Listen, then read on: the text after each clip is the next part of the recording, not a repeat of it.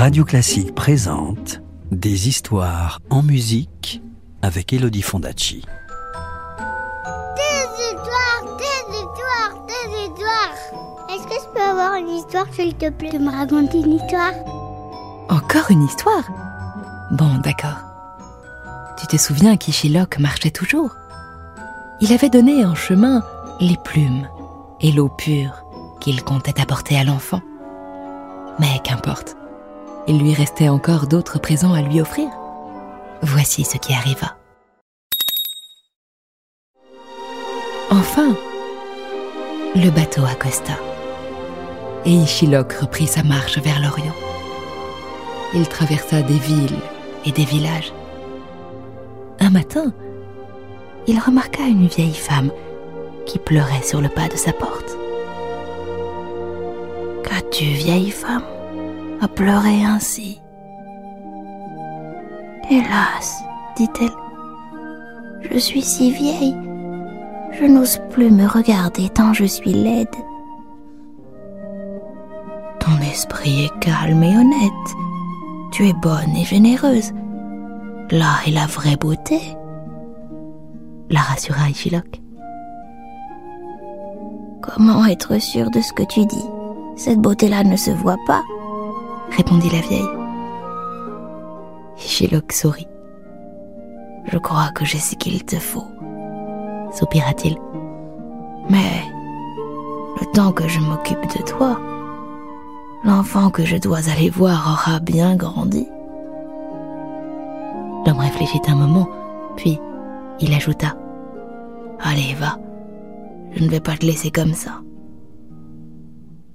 Il fouilla dans son sac, soupira encore une fois et en tira le miroir d'argent dont il comptait faire présent à l'enfant. Je suis mage, dit-il à la femme. Fais-moi confiance. Et il lui tendit le miroir d'argent.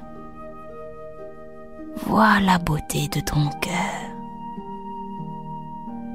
La femme prit le miroir et, comme par magie, elle se vit belle.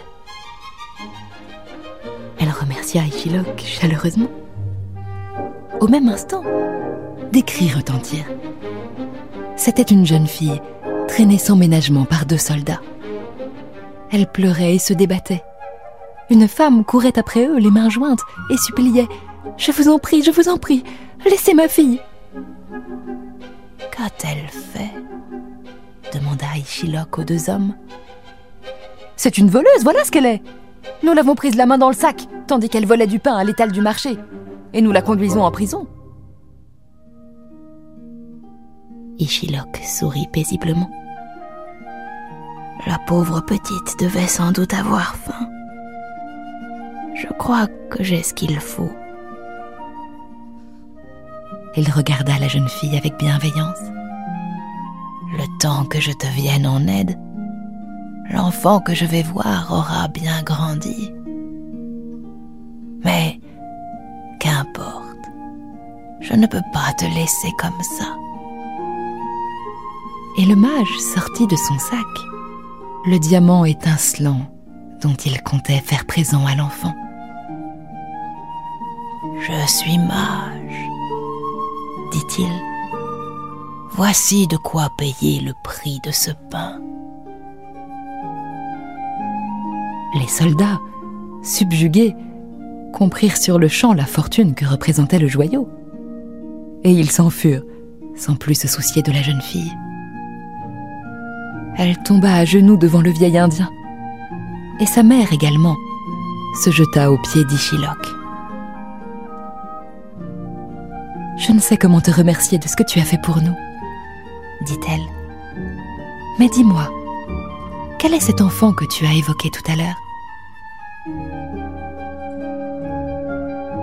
Alors, Ichilok leur raconta son histoire.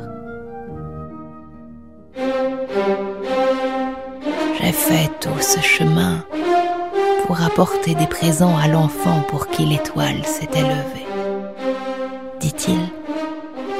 Hélas, c'est les mains presque vides que je vais me présenter devant lui. il ne me reste plus à lui offrir qu'une simple branche ornée d'une pomme de pin. Mais je connais l'enfant dont tu parles, s'écria la femme. Il est né dans une étable non loin d'ici. Mais cet enfant a grandi, et sa famille et lui sont partis depuis des années. Tu as fait un si long voyage. Ta barbe est blanche à présent. Et plus nombreuses encore sont les rides au coin de tes yeux. Mais tu n'as pas traversé le monde en vain. Vois le bonheur que tu as semé autour de toi. Vois combien d'heureux tu as fait grâce à tes cadeaux. Continue, Ishilok. Va donner ce que tu as à ceux qui en ont besoin. En donnant des cadeaux à tous les enfants de la terre, sans doute continueras-tu à combler l'enfant que tu as tant cherché. Et comprit que la femme avait raison, que le bien qu'il avait fait aux hommes, c'était à l'enfant qu'il l'avait fait. Il repartit donc dans son pays. Arrivé là-bas, il vit que les gens avaient faim. Le vieil Indien sourit et il dit doucement Je crois que j'ai ce qu'il faut pour leur venir en aide. Je ne peux pas les laisser comme ça.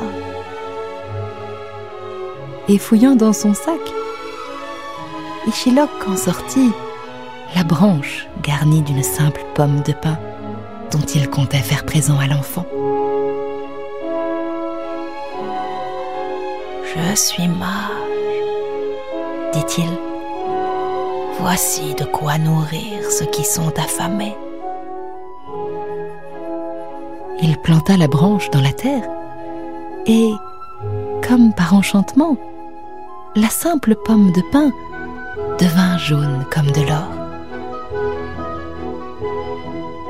Et depuis, le maïs pousse dans le pays d'Ichilok et protège les hommes de la faim. Quant au vieil Indien à la barbe blanche, il poursuivit son chemin, suivant l'étoile qui brillait au fond de son cœur.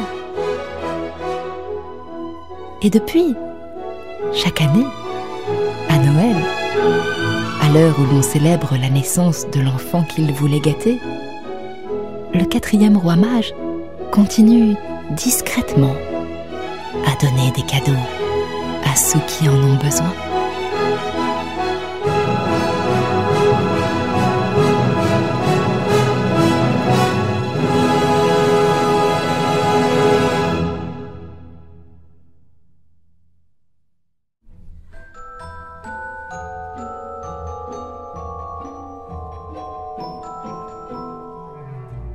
C'était La légende du quatrième roi mage, un conte mexicain raconté par Elodie Fondacci sur l'Arlésienne de Georges Bizet.